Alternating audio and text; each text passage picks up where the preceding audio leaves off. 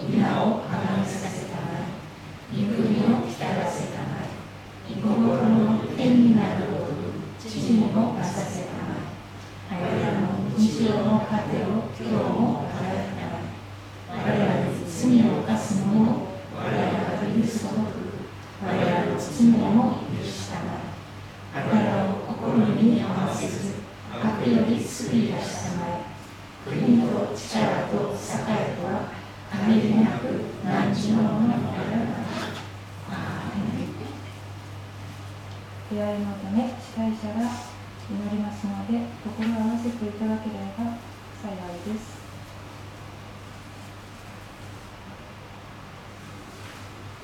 愛と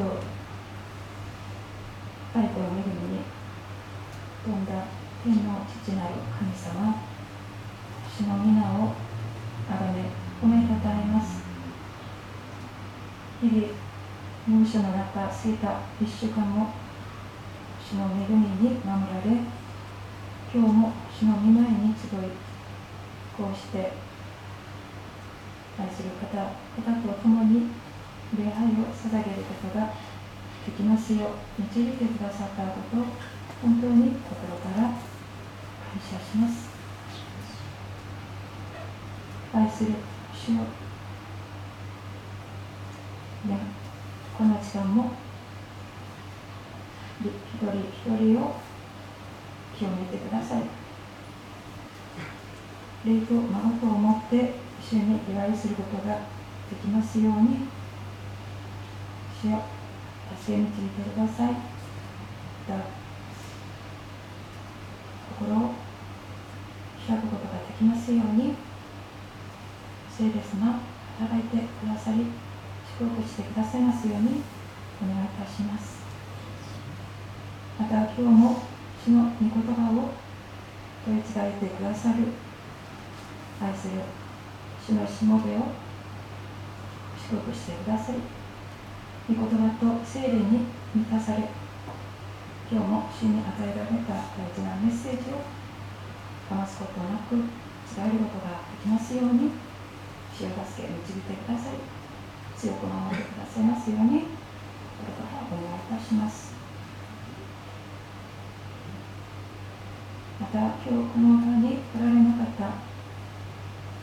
愛する兄弟姉妹の上にも主の恵みと守りが豊かにありますようにお願いいたします。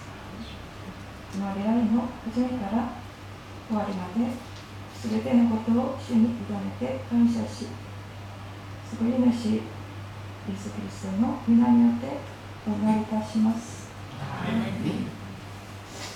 そうだなので賛美歌の一曲歌います。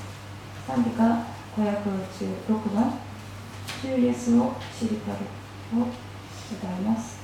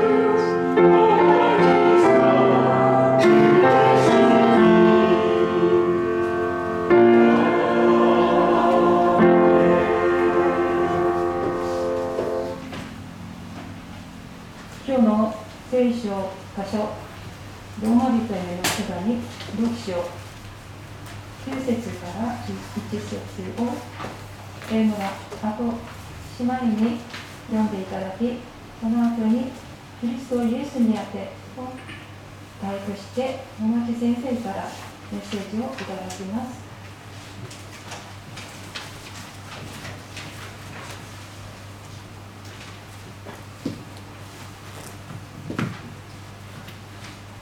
いたします。ローマ人への手紙6章9から11節私たちは知っています。キリストは死者の中からよみがえって、もはや死ぬことはありません。死はもはやキリストを支配しないのです。なぜなら、キリストが死なれたのは、ただ一度罪に対して死なれたのであり、キリストが生きておられるのは、神に対して生きておられるのだからです。同じように、あなた方もキリストイエスにあって、自分は罪に対して死んだものであり神に対して生きているものだと認めなさい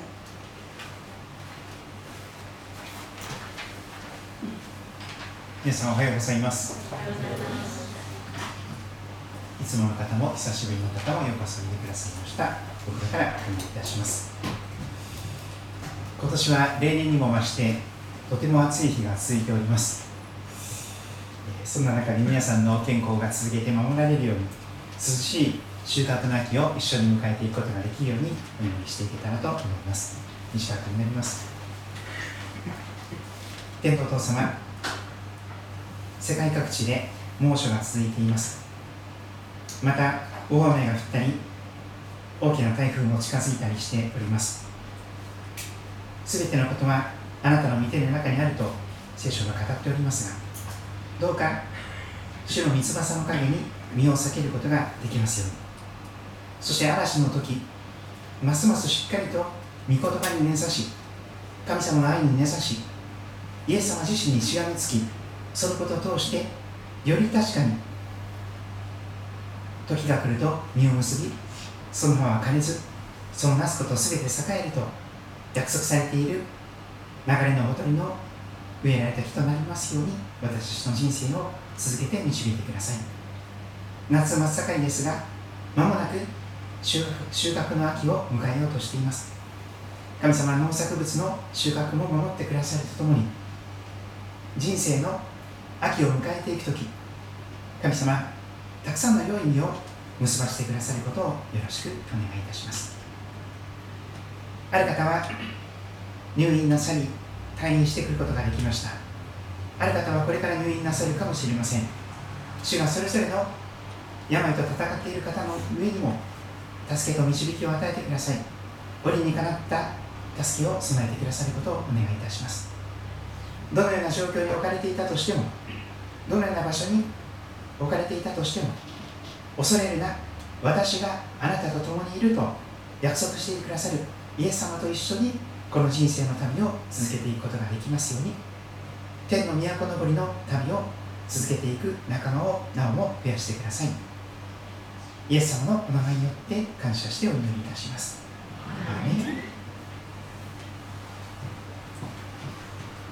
日本には死は終わりであるという考えがあります。死んだら全てがおしまいだよ。生きているうちが花だからね。と言われます。しかし同時に死は終わりではないという考えも少しはあるように思います。ちょうど今はお盆の季節になっております。時期です。長い旅路を旅路の果てに家路にたどり着く。でガソリン代も上がっておりますしこの猛暑の中で移動するのは本当に、えー、酷なものであります。しかしお盆やお墓祭りお墓参りのために日本人はこの時期移動いたします。お盆やお墓参りこれらは死んだ人の霊を慰めたりあるいは供養するために行われる行事であるかと思います。そこには確かに死後の世界がある。死は終わりではないという考え方があるかと思います。また生まれ変わり輪廻転生という考えもあるでしょう。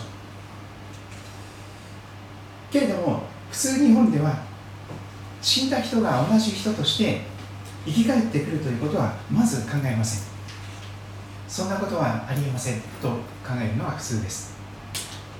ですから死は永眠とか永遠の別れなどと表現されてしまいます。永遠の別れ永眠永遠に眠り続ける。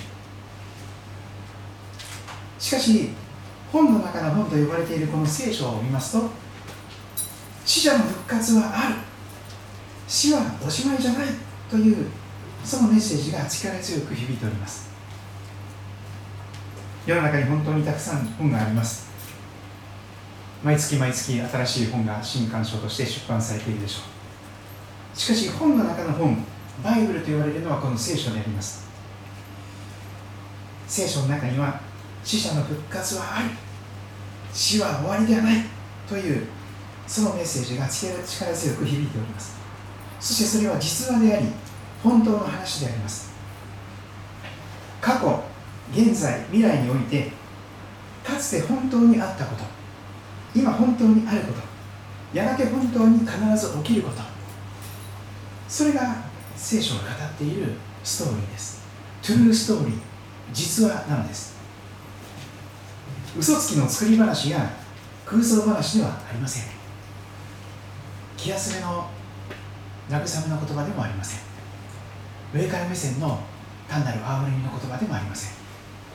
本当に喜ぶ者と共に喜んでくださり泣く者と共に泣いてくださる憐れみ深いお優しい神様のその親しい語りかけであります。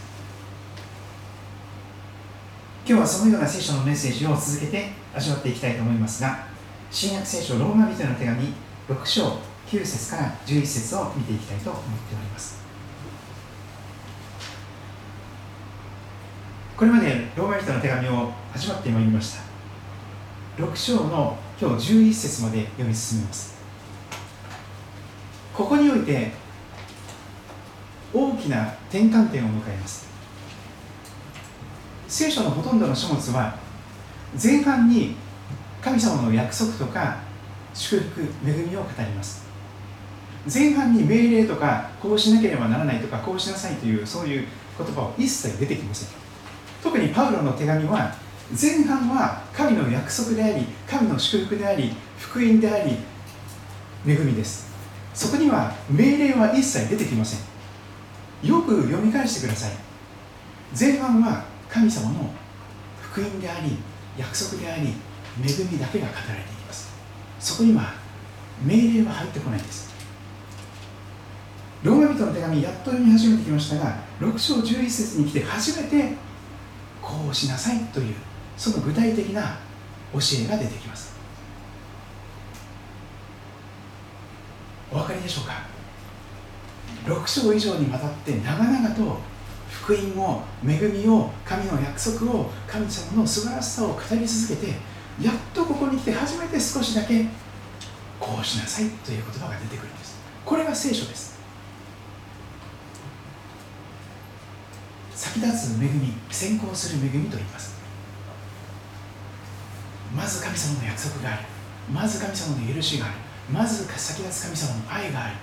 そしてそれに応えて応答して私たちの方で何か具体的なアクションをしていく。それが信仰的なコールレスポンスです。神様がまず呼びかけてくださり私の目にあなたはこう置かれたという私はあなたを愛しているよ。あなたは私の愛する子私はあなたを喜ぶ。誰があな何と言ってもあなたはポンコツじゃないからね。ガラクタじゃないからね。不良品じゃないよ。失敗作じゃないよ。私がお前を作ったんだから。お前は世界でただ一人しかいない。最高傑作なんだよ。人があなたのことをどう評価するかそんなこと関係ない。私がお前をどう見ているのかその眼差しの中で生き始めなさい。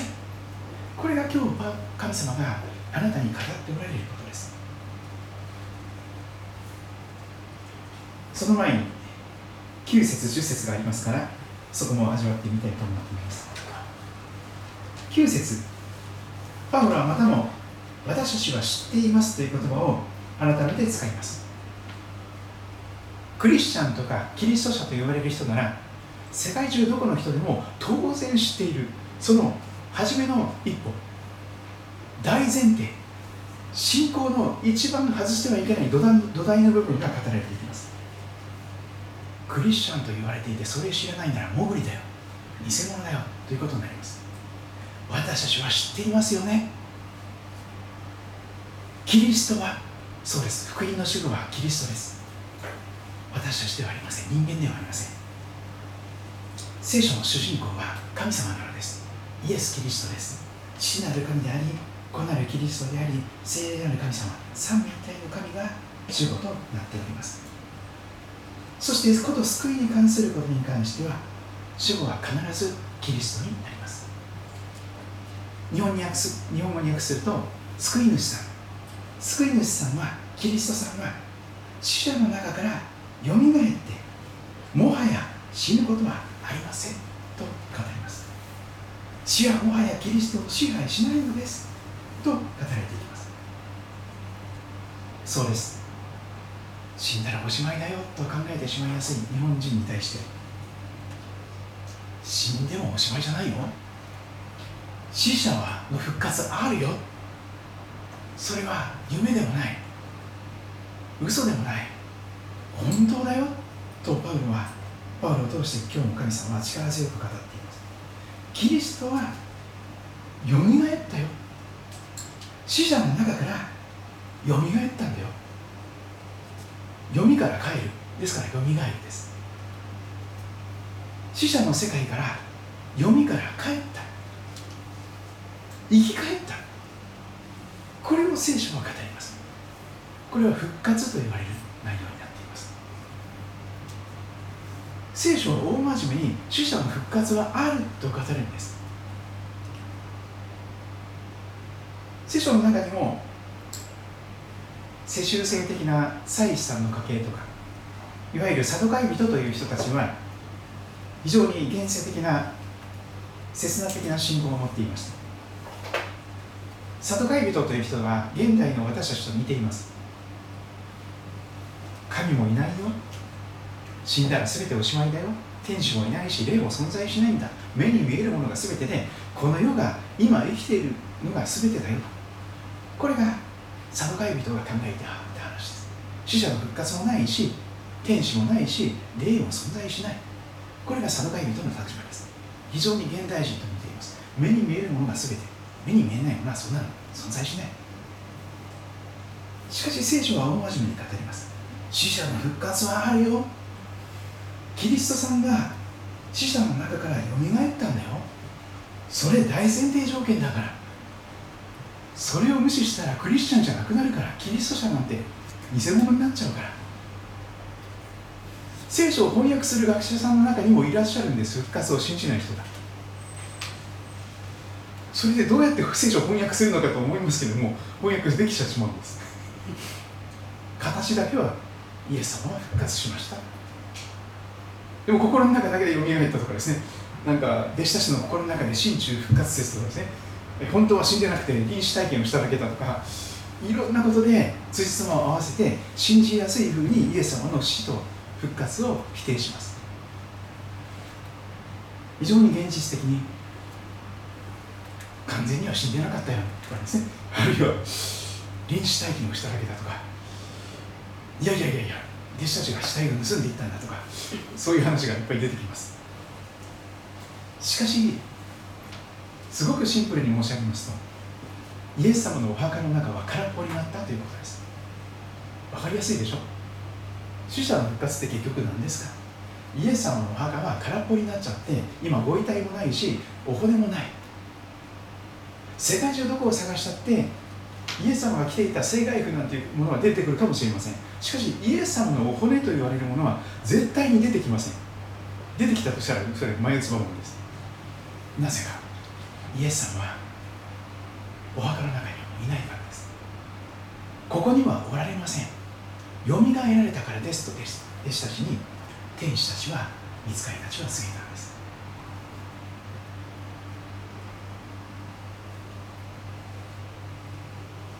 霊というのは風とか息と訳すことができるその全く同じ言葉です。ギリシャ語ではプネウマと言います。それは風とも訳すことができるし息吸って吐いての息とも訳すことができます。目に見えないからといって風や息を否定する存在がいるでしょうか？風は見えないから風なんか存在しないよっていう人がいらっしゃいますか？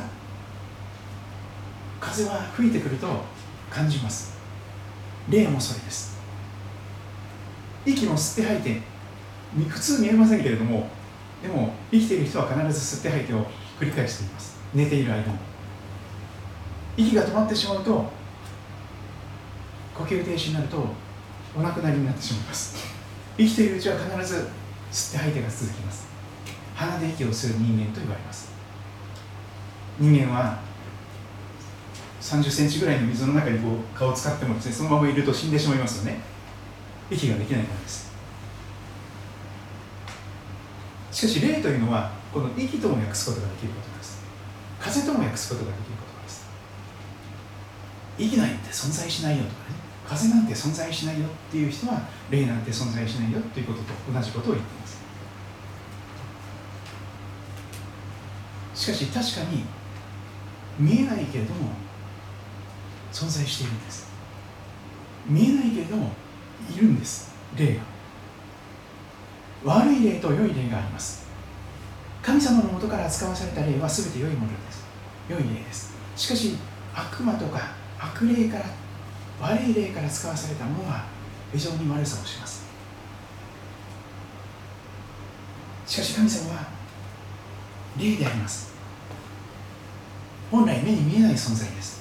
しかし目に見えないからといって存在しないわけではない。いないわけではない。天にも地にも満ち溢れておられます神様は宇宙を作られた方なんですから全てをその御手の中に収めておられます。そして神は霊ですというのは神は命の源ですというふうにも表現できるでしょう。すべての生きとし生けるものの命の源。それが聖なる神の霊だからです。神の息だからです。最初に人間が形作られた時土地の土で土土で粘土のように人間の体が作られました。その時はまだ人間は息をしていませんでした。神様が息を吹き込まれた時神の霊を神の息を吹き込まれた時その時人は生き物になったと聖書は語ります。息をしているということは神の命の霊が吹き込まれてだから生かされているということにしかし不思議です。心臓が止まらないでよ。何十年も動き続ける。血管が詰まらないで毛酸血管。何十年も回り続ける。そして呼吸が止まらないで。時に無呼吸症候群なんていうのもありますがでも完全に長い間止まることもなく生かされ続けている。これは奇跡です。生かされています。自分の力で決して生きている人はいません。神に生かされています。つまりあなたは生きていてよいと神様がおっしゃっていてくださるのです。あなたなんかあなたなんかいらないと言われても神があなたを必要とされて主があなたを必要とされています。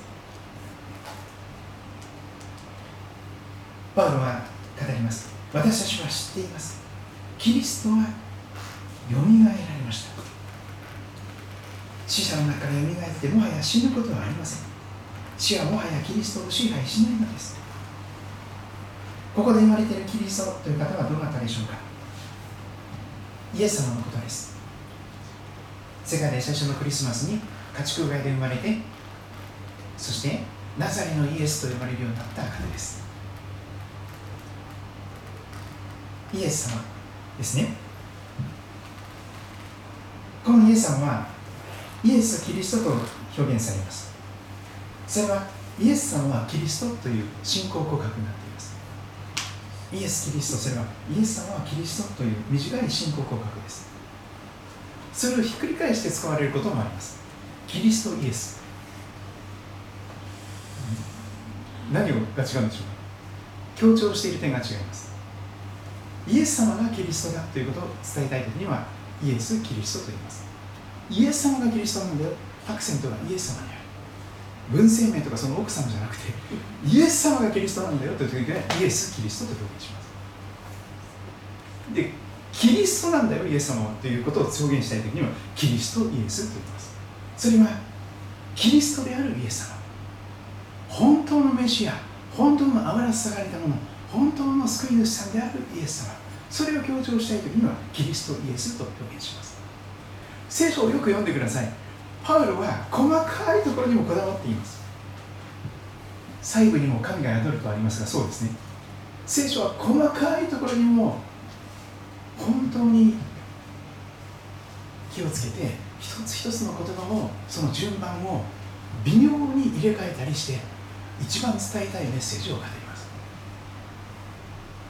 キリストであるイエス様ということを強調したい時キリスト救い主ということを強調したいときにキリストイエスという表現になります。そのイエス様は十字架で死なれました。お墓に葬られました。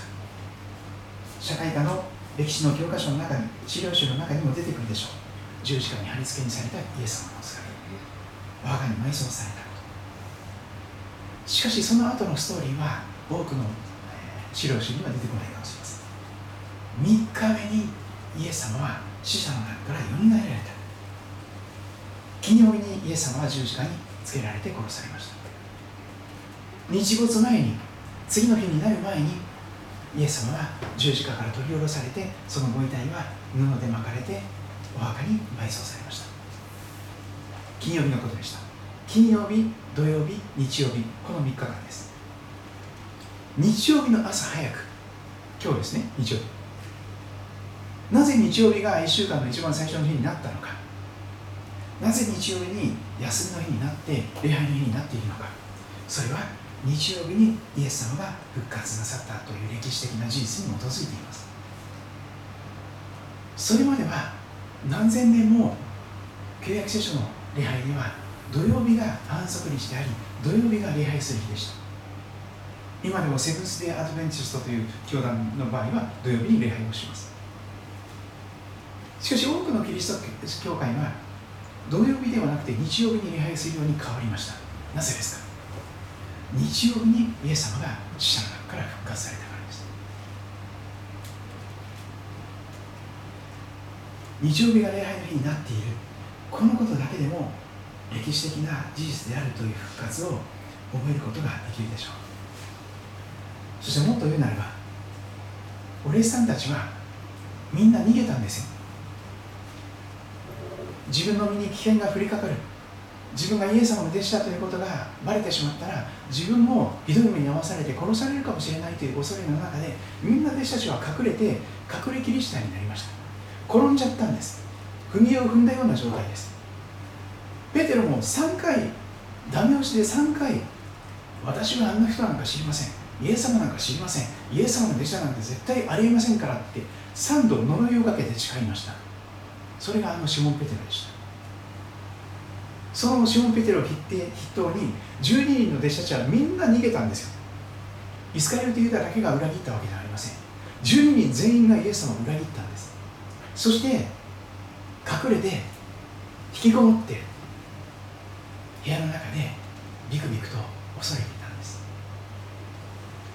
そのような中でキリストが日曜日の朝よみがえられてそしてその復活のキリストに出会ったからこそ弟子たちは勇気づけられて変えられてそしてその信仰が再び回復してそして今度は命を懸けてイエス様の福音を伝えていった人になっていきました。もしもイエス様が復活していないなら新約聖書はなくなりますよ。少なくとも新約聖書は全部なくなります。マタイの福音書から始めて4つの福音書も全部なくなるでしょう。手紙も全部なくなります。黙示録もなくなるでしょう。大体キリスト教というものが存在しなくなっていると思います。なぜキリスト教という教えがこのように今この埼玉県の北葛飾区の杉戸町でも一緒に信仰に導かれているのか。キリストがよみがえられてしかも今も生きておられるということの証拠ではないでしょうか。ここにはおられません。よみがえられたからです。つまり今もイエス様は生きておられる。もはや二度と死ぬことはない。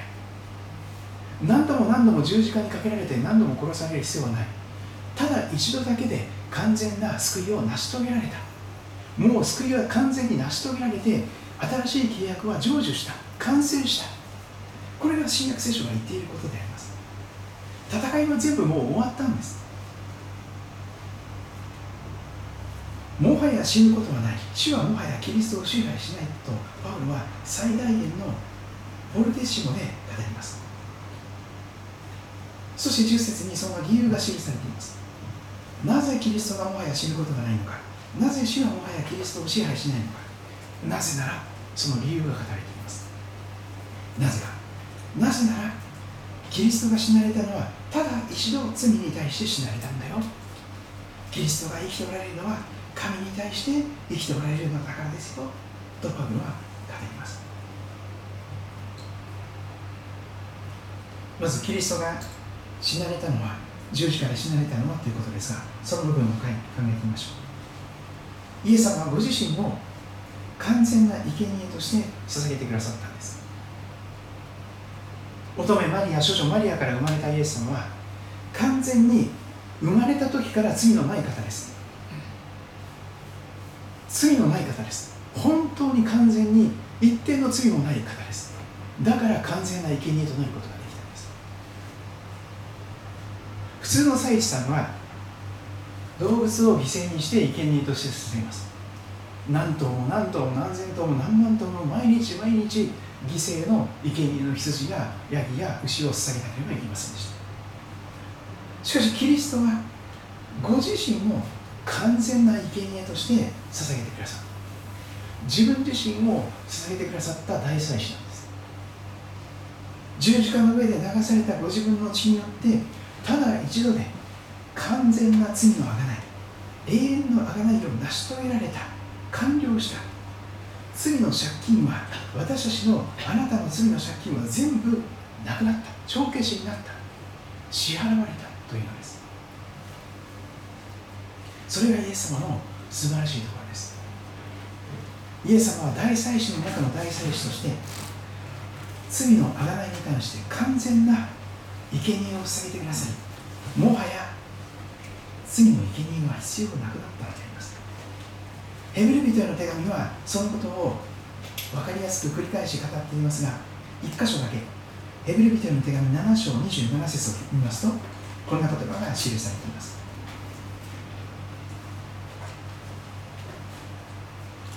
おそらくパウロパウロが書いたと思われますがエブル人の手紙はいまだに誰が書いたのかはっきり分かっていない書物の一つです。ものすごく旧約聖書に精通している人ですね。特に旧約聖書の儀式的なことの一つ一つの意味が全部イエス様につながっているということを細かく細かく教えています。旧約聖書の幕屋とか祭壇とか聖書聖書。その全てがイエス様の十字架のことを表すものであった。クライマックスはキリストの十字架であった。そのことをヘブル人の手紙は細かく解き明かしています。そして7章27節だけ見ます。イエス様は他の大祭司たちのようにまず自分の罪のために次に民の罪のために毎日生贄を捧げる必要はありません。と言われていましたそうなんですよ。人間であればどんな偉い人でも罪人なんです。毎日罪の許しを必要とします。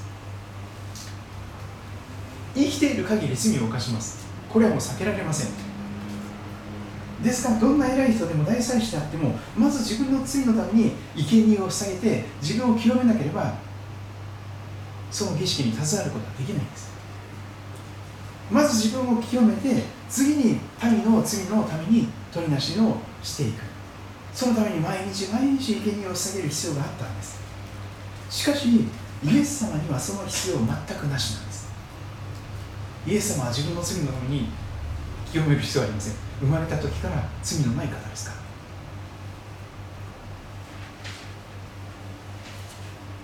血によってでも肉によってでもなくただ神によって生まれてきた。神の一人子聖なる神の愛する一人子一点も罪を犯されませんでした。心の中に暗いところは一つもありません。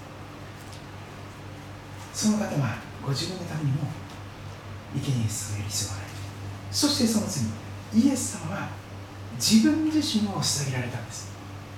自分自身をお供え物にしてくださったんです。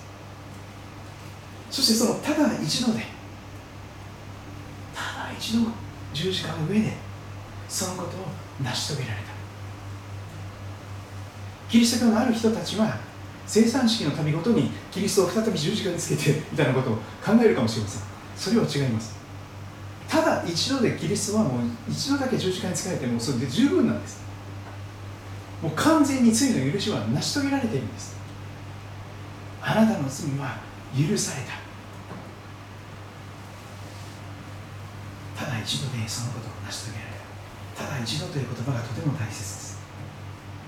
ただ一度罪に対して死なれた。だからこそもう死ぬなんてことはありえない。死がキリストを支配するなんてありえない。死ぬ必要はもう一切ないからです。そして次の部分。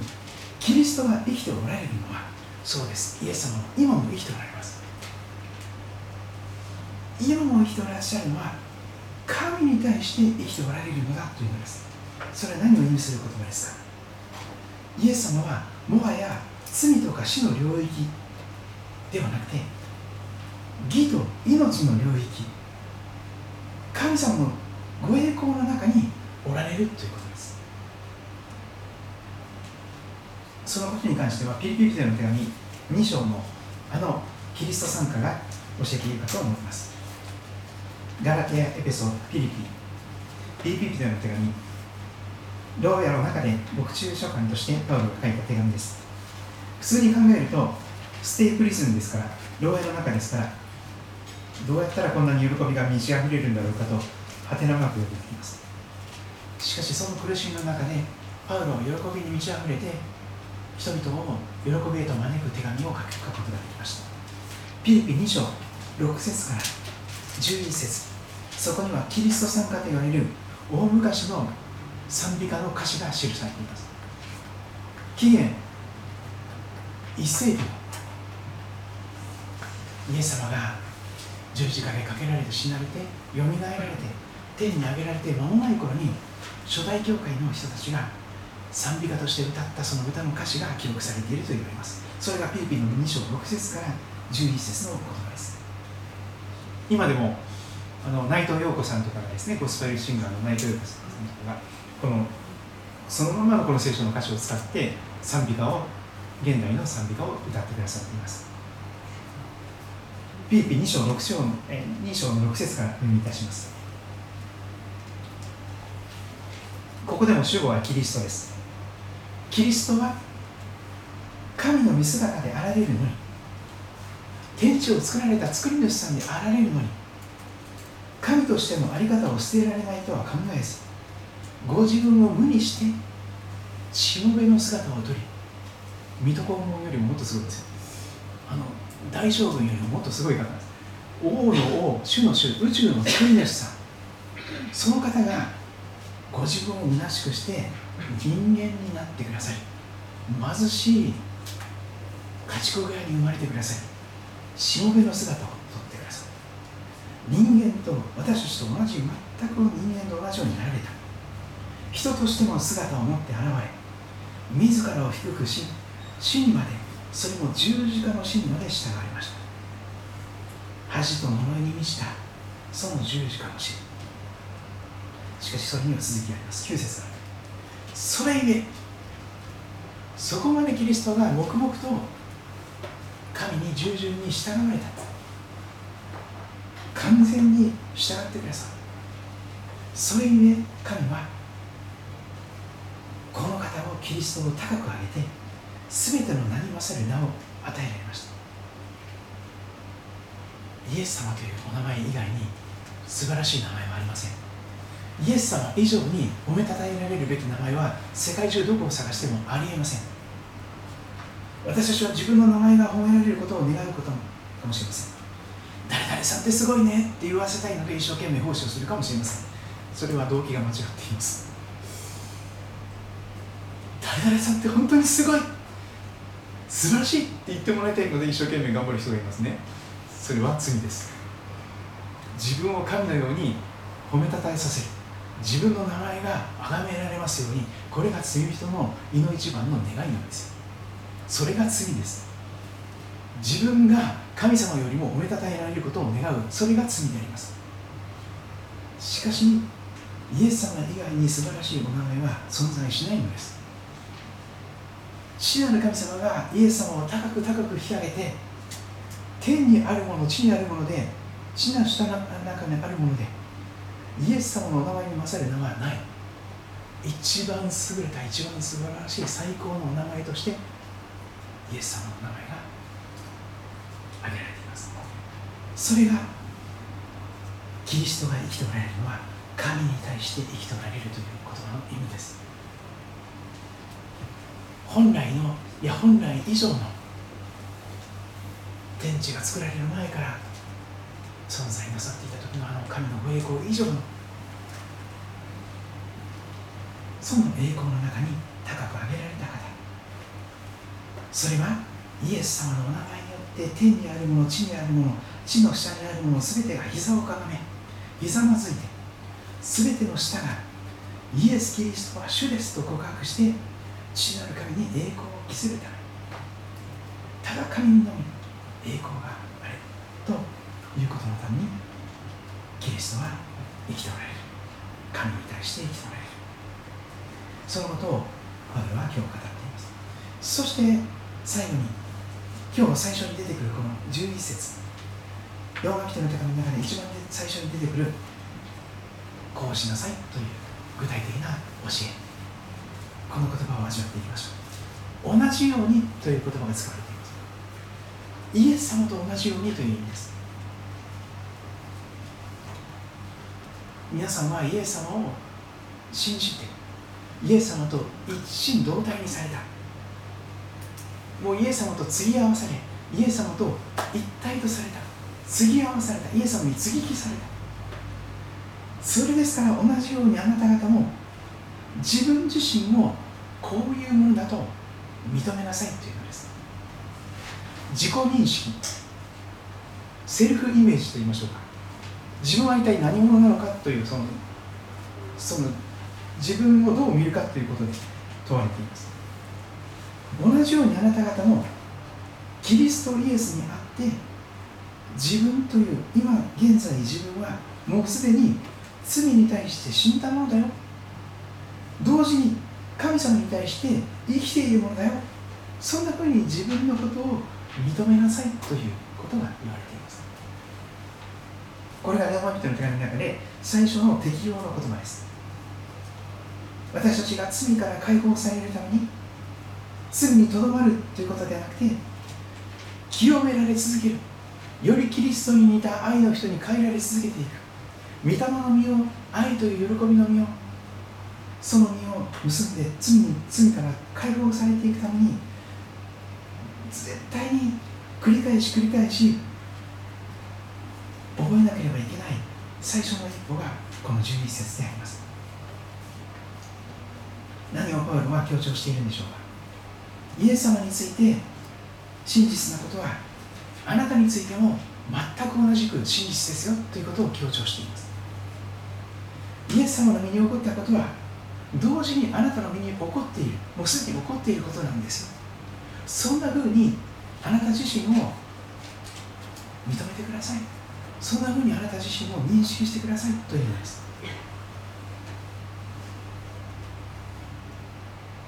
この事実を認めなさい。そのまま受け入れてください。そういうふうに自分を考えてください。そう見なしてください。そう結論付けてください。それが認めなさいという言葉の意味です。神の言葉を嘘ではない神様の言葉をしっかりと受け入れてそこから必然的に当然出てくる結論も受け入れていくということを意味します。嘘つかない神様の約束だから必ずそうなんだ。時が来ると必ず出来事になる神の御言葉だからだから私はそう信じる。イエス様がそうなっているように今すでに私は罪に対して完全に死んだものだ。同時に今現在私は神に対して生きているんだ。そういうふうに自分を認めなさいということが言われています。新しい信仰の眼鏡をかけるとも言われます。眼鏡かけないと私もぼやーっとしか見えないんですよ。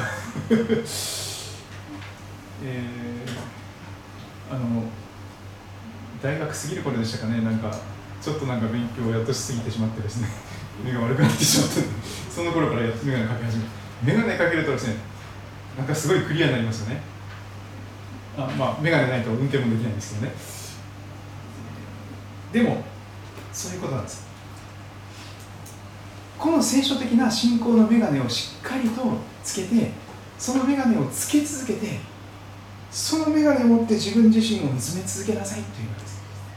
あなたはすでにイエス様と一緒に死んだものだよ。あなたはすでにイエス様と一緒に新しい命に生き返ったものなんだよ。そういうレンズを持ってあなた自身をいつも見つめてくださいって言うんです。そのレンズ外して自分見たらダメダメ人間なんですよ。もう自分で自分が嫌になるほどにいまだにまた元の悔やみまた人を妬んで人を羨んで人を殺したいと思ったり人をこう怒り狂ったりそして暴れたくなったりとかですね。もう自分でもうどうしようもないですね。もう私も呆れ果てます。よくもこれで牧師してるな。すいません。申し訳ありません。すいません。自分がもう呆れました一番。自分が一番よく知ってます。一番ふさわしくない。あの高橋先生もそうおっしゃってましたよね。私なんで牧師なんかになっちゃったのか。みんなそう思いますよ。牧師にふさわしい人なんか一人もいませんから一生懸命。クリスチャンになるのにふさわしい人も一人もいませんから。安心してください。安心してください。ふさわしいからクリスチャンになれたわけでは絶対ありませんから。その真逆です。どうしようもない。ろくでもない。罪人。アメージング・グレースではレッツと言われています。どうしようもない極悪人血も涙もない極悪非常な憐れみのかけらもないような冷たい氷のような人間でもないようなどこまでも自己中心の塊傲慢の塊嘘つきの塊それが罪人なんです。眼鏡通った瞬間にその自分の姿を見ると愕然としますよね。もう講談に立てない。すいません。誰か別の人に変わってください牧師もっと私よりもふさわしい人がいっぱいいるでしょう。早く神様この空間に私よりも素晴らしい方を送ってくださいと言いたくなりますよ。でもこの眼鏡をかけるともうすでに擬人とされている。誰が何と言うと私がどう評価しようと神が私を義と認めていてくださいもはや私は罪人ではない義人なんだ。そういう眼鏡なんです。これをつけ続けていきないと外した瞬間にダメだ私。こうなりますから。でつけた瞬間あやっぱり大丈夫だって。なりますこれなんですよ。クリスチャンの喜びと悲しみはこれにかかっています。この恵みのレンズを外した瞬間に全てが希望なくなります。全ての希望が全部嘘だったように思います私がクリスチャンになった洗礼を受けたなんてそんな嘘だったら間違ってたんだわ。申し訳ありません私は何も分からずに洗礼を受けてしまいました。名前だけのクリスチャンです。いまだに見せかけだけの偽善者であり、えー、偽クリスチャンです。すいません。クリスチャンらしいことを振る舞っているだけです。本当は喜びもないし本当は喜びもないし確信もないんです。つけた瞬間にあ私も立派なクリスチャンだ。ちゃんとしたクリスチャンだ。そうだ私はイエス様のあって神の子供なんだ。そういう確信がみなぎってきますよそして喜びが喜びが溢れてくるんですよ。こんな私がこんなどうしようもない私がそれでも許されてそれでも愛されてそれでも受け入れられてあなたは私の愛する子。私はあなたの存在そのものの喜びよよく帰ってきたね。あのお父さん宝刀息子に走り寄って抱きしめて何度も何度も汚い体に臭い匂いのする体にだ口づけしてやめなかったとあるじゃないですか。その神の愛を実際に体験するためにはこれ仮想現実でありませんか？信仰の眼鏡です今アップルという会社はですねすごいものを作っちゃいますよね。本当にあのもう別次元の異次元の世界を体験することができるレンズを作っちゃいます。それかけるとねもう全てがこうディスプレイになっちゃうらしい映画もこのフルスクリーンで見れるみたいな。映画に好きな人でも今それ50万ぐらいしますからね。まだ全然手が届きません。でもちょっと先取りした未来ですね。スマホの次に何があるのか。こういうヘッドマウントというかなんかそういうかけるとですね全部こう360度音楽も全部響いてくる。別次元を体験するでも聖書の御言葉を信じるということはそういうことなんですよ。恵みのレンズを恵みの眼鏡をつけ始めるということなんですそうすると恵みのレンズで自分を見るとあ自分愛されててこれままで大丈夫なんだ。あそうなんだ。神様が私の味方になってくださっているから全然大丈夫。恐れるな。私はあなたが共にいる。見私は世の終わりまでいつもあなたが共にいます。そしてこの目レンズを持って他の人を見たら愛の眼差し優しい眼差しになりますなんか憎たらしい人になりますよねこれ外した瞬間に。でもこれつけた瞬間になんと麗しい優しいあのね愛すべき人よとなりますよ。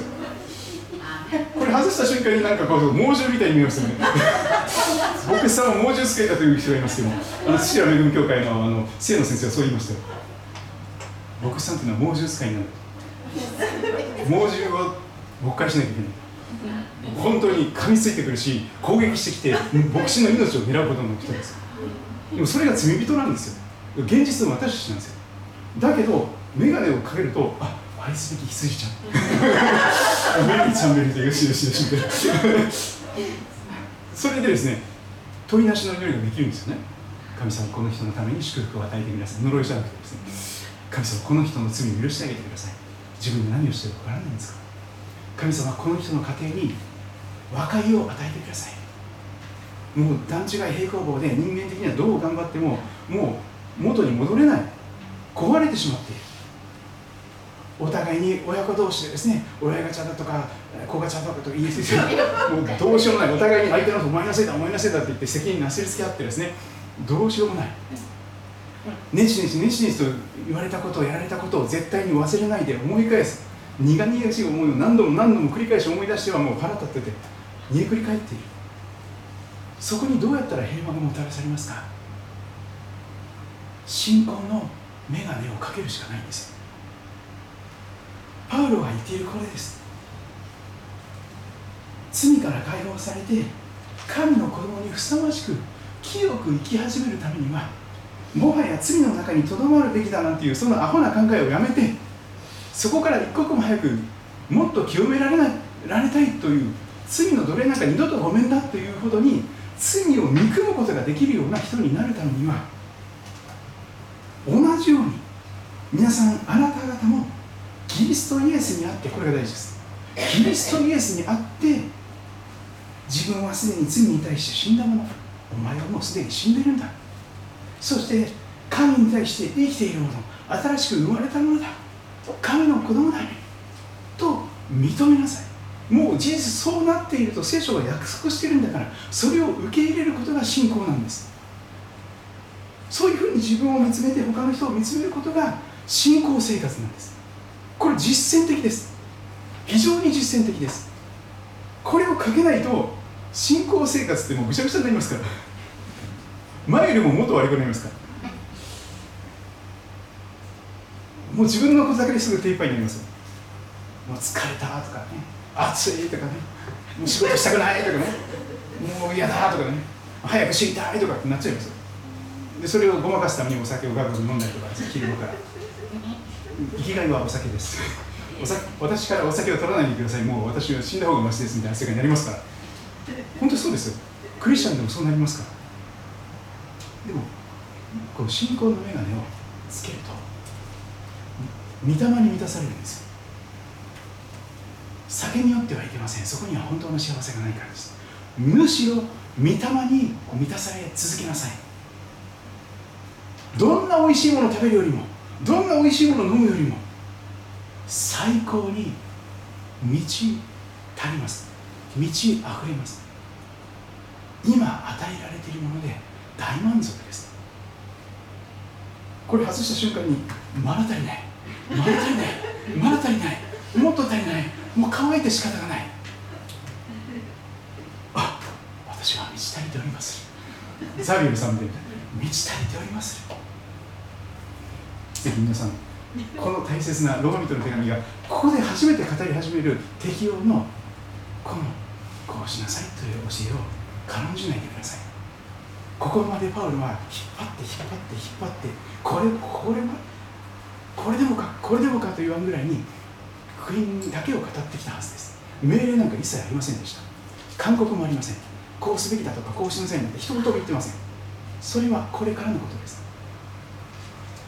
新約聖書は全部そうなっているということもぜひ知ってくださればと思います。それぞれご自分の言葉で祈ってまいりましょう。